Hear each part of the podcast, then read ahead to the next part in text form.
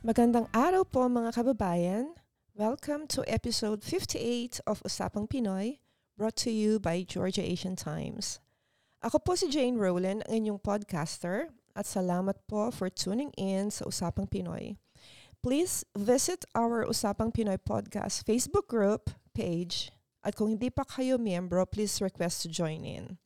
Uulitin ko po ang ating importanteng announcement that sponsorship for our podcast is now open to anyone who is interested to advertise in Usapang Pinoy, where one sponsorship will give you two voice-over ads for the month. Please contact me at usapangpinoyga at gmail.com or janerowland at gmail.com for details.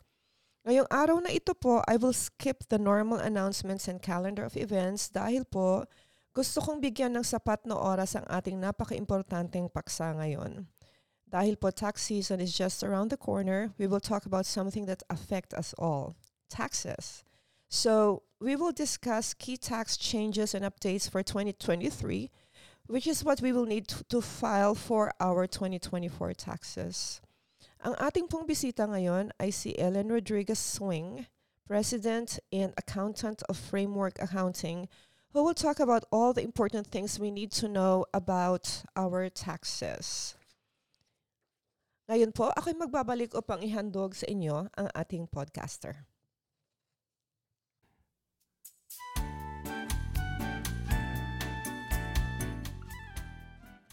Welcome back mga kababayan. Ngayon po, I am excited to welcome to Usapang Pinoy si Ellen Rodriguez Swing, President of Framework Accounting.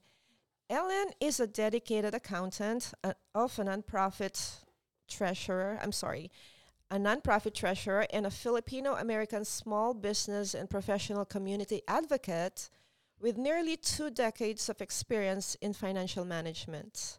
She earned her master's degree in accounting and owns a business and tax solutions company called Framework Accounting. She is also the senior director of finance and treasury of the prestigious Coalition of Filipino American Chambers of Commerce. So, welcome, Ellen, and thank you so much for taking time to be with us in Usapang Pinoy. Thank you so much, Jane. Thank you for having me, and um, thank you for the opportunity to share um, some key updates regarding the tax filing for this year and the next for our viewers. Well, thank you. Thank you so much. Um, so, because we have a lot to discuss, let's go ahead and dive into our questions. Um, of course. So are there any changes to the tax rate schedules for 2023? And if yes, what are these changes? Yes, there are. So every year, IRS does uh, the inflation rate um, assessment to help the tax filers in different brackets, especially the lower income. So in 2023, because that's what we're filing for 2024, um, the notable changes are single filers and married couples filing separately. The standard deduction increases to 13,850.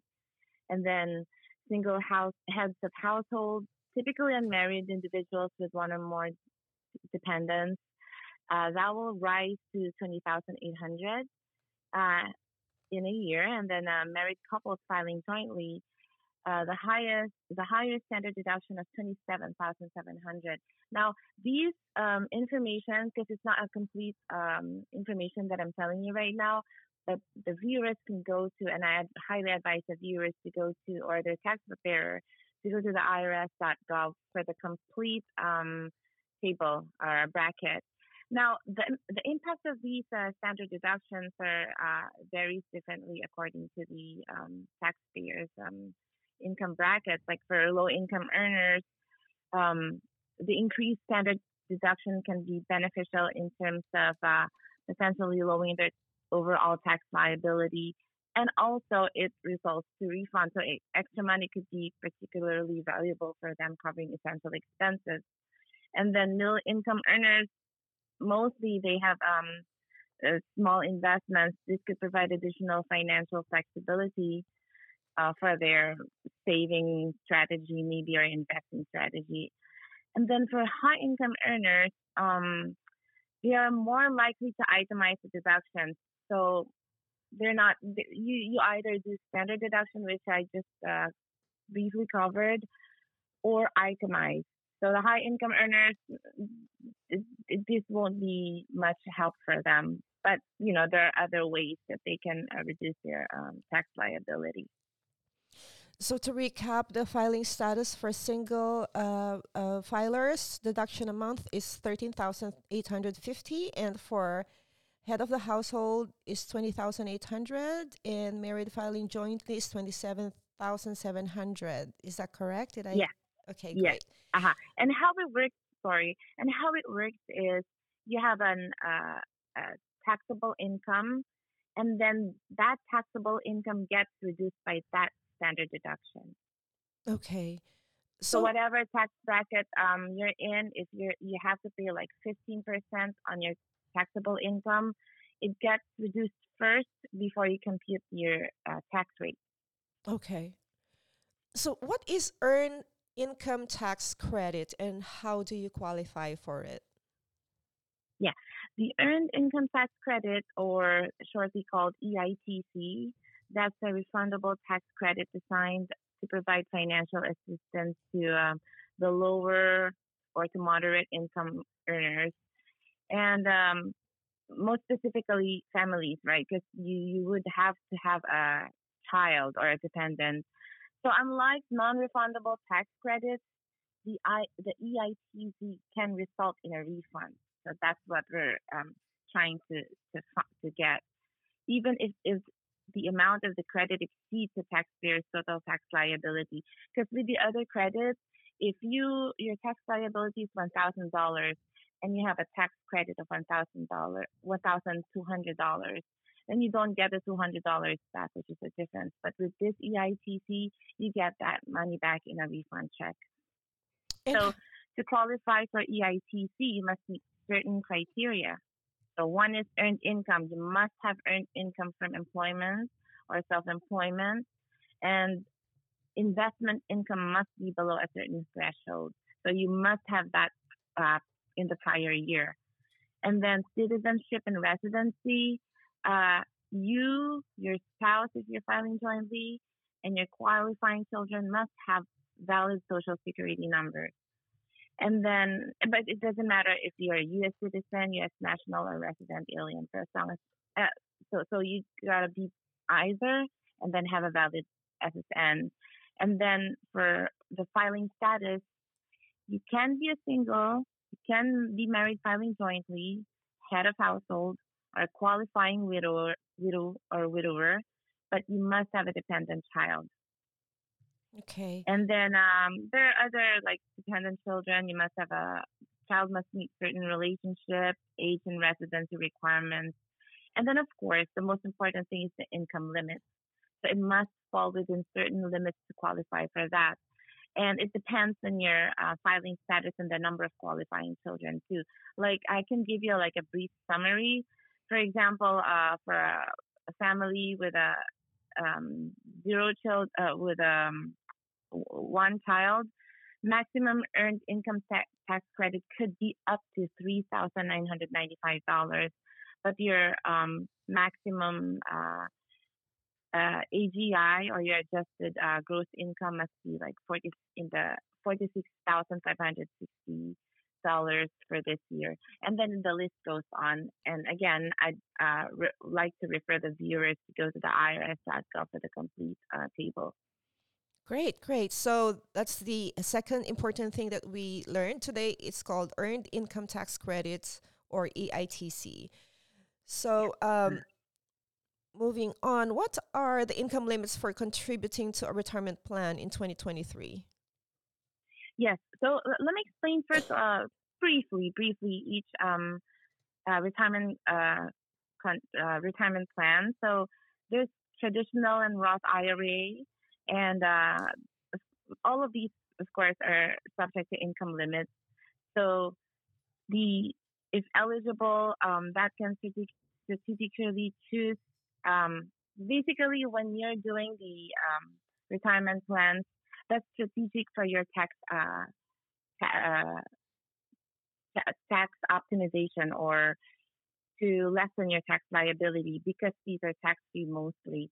And then there's um 401k and other employer sponsored plans, which uh, th- this is actually pre-tax. So when you go contribute, you defer your tax liability. The the other one, the the Roth IRA, that's actually after tax. So uh, you don't get uh, so you have to pay on your income first and you contribute. So most of the time, the the low to middle earners, uh, we opt for the 401k or other employer sponsored plans just because it's a pre-tax, you defer tax liability on it. However, there's also a benefit to having the Roth IRA and the other retirement plans according to your investments, your wealth uh, management. And again, I advise you to go to um, to IRS.gov and also to your trusted financial advisor for for uh, strategizing your retirement um, contributions. So let me delve into the briefly into the limits for 2024 because we we're done with 2023. You can't catch up anymore. So for 2024, uh, the IRS sets the 401k contribution limit to uh, 345,000 up from um, 330,000 for your um, compensation or your your salary. And uh, actually, let me just go to the um, contribution limit. Sorry, because that's I'm talking about the income for um, uh, like a 20, I think, hold on one second, okay. It does I that, actually that have, depend depend on the age, right? Because uh, I think last It year the limit the was age. yeah seven thousand for for single, I believe. yes, yes. Actually, let, sorry about that. It's just that I'm trying to have notes for my contribution limits for, for this, but it, uh, 22,000, sorry about that. $22,500 for, uh, $23,000 for 2024. And then if you're over 50 for 2024, it catch, your catch up, you can, uh, contribute up to 30,500. Okay, great. So moving on, this is a very important question because a lot of people are uh, confused about this health savings account, and ha- have there been any changes to contribution limits for 2023? Yes. So, so first of all, um, health savings accounts that's designed to help uh, individuals with high deductible health plans uh, for medical expenses. So, the individuals who have some are expected to have some medical um, uh, medical expenses that are not covered by insurance should aim to contribute to the maximum allowable amount each year so that you can take advantage of your tax benefits. Um, it actually have different uh, has different tax advantages. So contributions are tax deductible, and um, withdrawals for qualified medical expenses are tax free. So the contribution limits for 2024 you can and you can have that deducted from your paycheck. Um, usually and normally, the HR takes care of it. They ask you uh, from when uh, every year um, if you want to contribute and up to what limit. Uh, the maximum contribution for 2024 for self-only coverage is 4,150. So that's that's how much is tax-free from your income, So, ha- that's for the whole say that amount again is 4,000. Uh, self-only coverage is 4,150. Okay. and then the family coverage is eight thousand three hundred dollars, Okay. and then those um, with uh, age age fifty five and older, they can make additional one thousand dollars as a cash up contribution. Great, great. So moving on to uh, the next question, what is the Inflation Reduction Act, and Yes. how does it impact renewable renewable energy tax credit, and what opportunities does it present for tax filers? Yes. So uh, the this is actually um, uh, Inflation Reduction Act. It actually enhances the clean energy tax incentives, and um, we had that in place prior. But this one is actually a, just an extension, which is great. And then they actually offered more about bonuses for investing in uh, low income and fossil fuel dependent areas.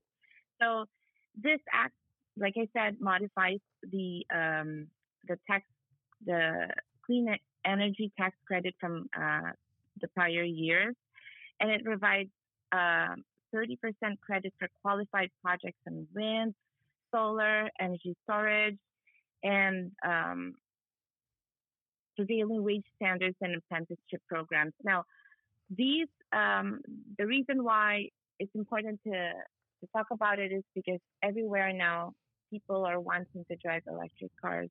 Right. So th- this actually results in a tax credit. So, for example, if you have, buy a used uh, uh, EV or electric car for the first time, then you'll be eligible for a federal tax credit of, of up to $4,000.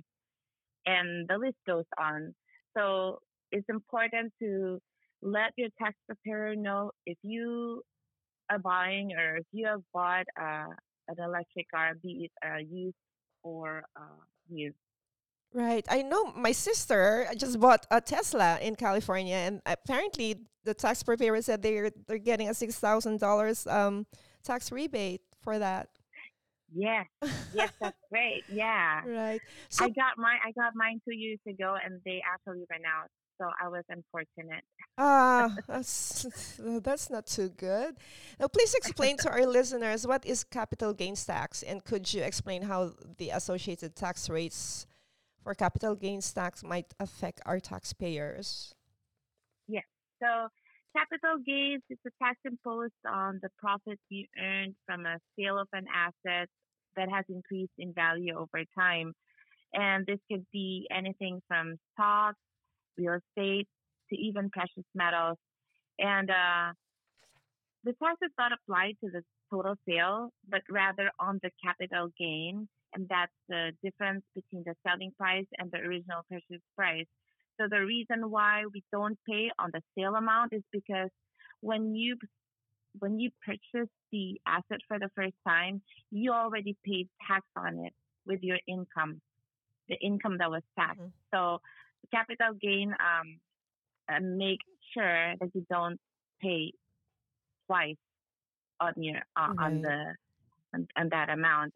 And um, when it comes to capital gains, the rates can vary based on how long you hold the asset before selling it. So there are typically two categories: short-term capital gains. Those are um, assets you hold for a year or less, and long-term capital gains for assets held for more than more than a year. And uh, for the tax year 2023, because uh, you're filing for 2023, um, um, the government usually has three long-term capital gains tax brackets. So 0%, 15%, and 20%. And that all depends, of course, um, on the capital gains amount. And that, again, I'd refer you, the, the viewers, to go to the IRS.gov for that, or to ask their tax preparer for the complete uh, table for this. Uh, so, for short-term capital gains that actually gets uh, netted out and uh, get well, both of them get get netted out. Meaning, if you have a loss and you have a, a gain, then you net them out, and then whatever it is, um, you pay tax on it. First, but but there are some exceptions. Um, some some gains and losses can't be netted out. But basically, the for a short-term uh, capital gain, it will be reported on the ordinary income tax rate of the tax filer. Okay, great. So moving on with the infrastructure bill. What is it? And uh, changing reporting requirements for crypto transactions starting in 2023. What do individuals need to be aware of when it comes to reporting their digital asset transactions to the IRS? Yeah. So um, if you're doing business and pocketing more than 10,000 in cash in, in one go, you got to report it to the IRS and FinCEN within 15 days. So the um, uh, applicable seller needs to um, complete it on a, there's a form called Form 8300. You need to put your full name, tax ID, address, date of birth, occupation, and the whole, you know, the whole information, the whole shebang. And um, the definition of cash now includes uh, digital assets, so cryptos and uh, uh, what, Bitcoins, what NFTs. Yes, yes.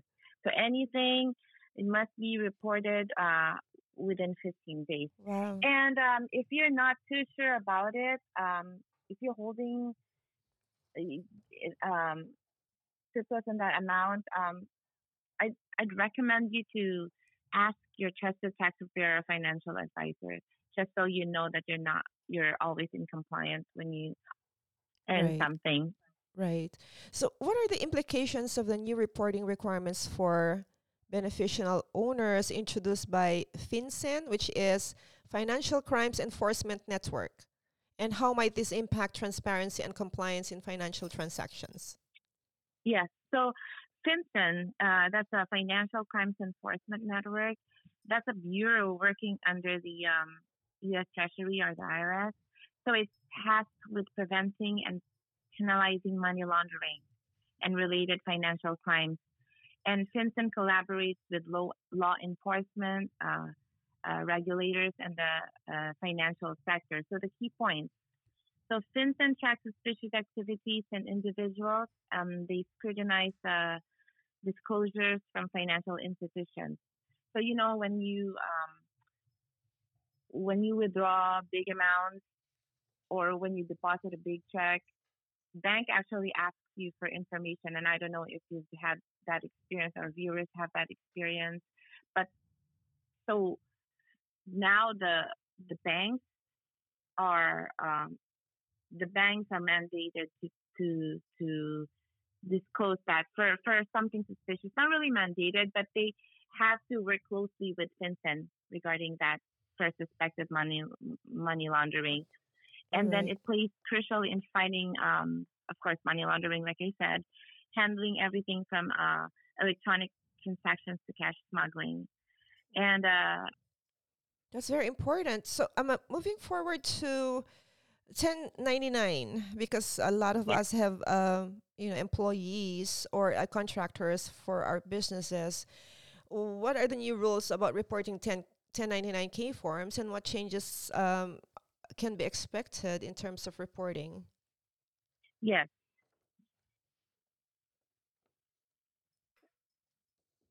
You there? okay. Sorry, yeah. Oh, I got it. Yeah, sorry about that. Okay, so the reporting for 1099, hold on one second, okay? Bear with me one second. So, because I do have, uh, in my business, I do have uh, a regular contract person who does the cleaning and the upkeep of the cabins. And I also have a yard guy. Now, I do prepare the, no, I ask my accountant to prepare the 1099 for them. Yeah. Okay. So yeah, the for the form 1099K and um, that one actually is a for payment apps and online marketplaces. So you are required to send out your uh, 1099K uh, form to payers to receive over 20,000 and have over 200 transactions. So before um, this, this actually reports the it actually prevents the evasion of uh, uh, tax evasion actually for, for tax filers for, for people who earn and not reporting it um, to IRS. So before you can uh, send out Zelle, you can receive Ze- receive Zelle, especially for those um, mom and pop stores or those that are uh, what we call um, the the truck the food truck, uh, for example, food truck business owners, or even the house, uh, you know, the household, uh, the, the people who earn money just Right. from working from the house. Yeah. So they usually receive payments via Zelle or other uh, PayPal or other Or cash. uh, methods. Yeah. or even cash. Yeah, but actually cash they can't really um they can't really track that. So this is mostly for the electronic payment apps, the online Okay. marketplace. All right. Yes. So now they have this in place that they're saying that if you have received over this much in uh, via PayPal, Zelle, whatever th- those electronic apps, Mhm. then you must report it as um, either income or you just received certificates. So basically, you have to report. And what it does is when you, and I don't know if uh, you have experienced sending out something uh, lately. If it's uh, especially PayPal, Mhm. it will ask you what it is. for. Yes, yes. R- yeah, Yes. even with the other other things. But yeah, so that's good to know that we have to comply with that. Um, so uh, um, before I let you go, I would um, ask you to please let our listeners know where and how to contact you for more information. Of course, um, aside from, of course, we, we will always refer them to the irs.gov. But if you want to give them your contact information, feel free to do so. Of course, yes. So I can be reached at um, Ellen, so E L L E N at contact uh, Ellen at frameworkaccounting.com. I also have my own website. It's uh, frameworkaccounting.com, very easy.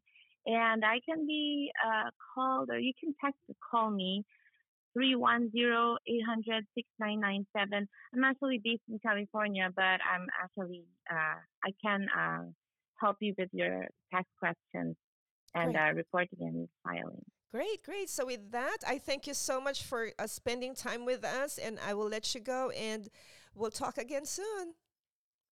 Great. Thank you so much for having me, Jane. You're welcome.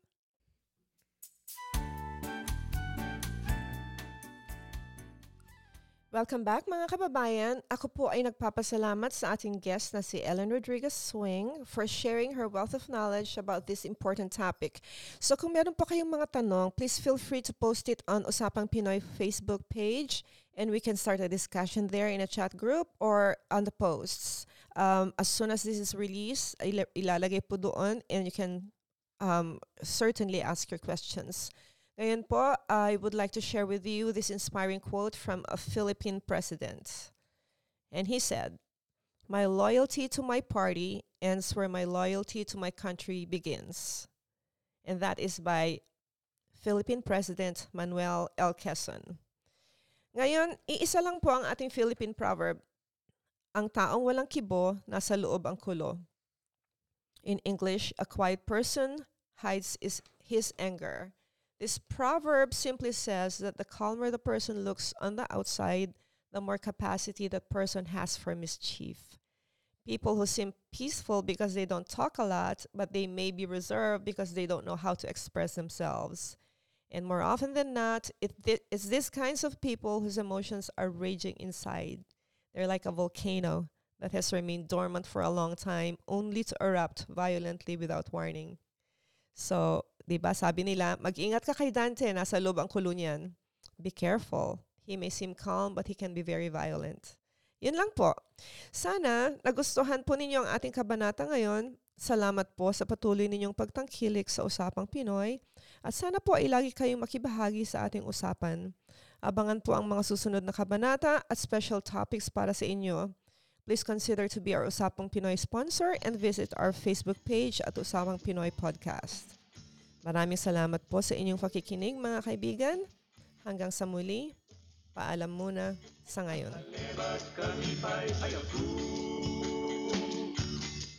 Era kami pa'y balapalakan Many pa'y naralan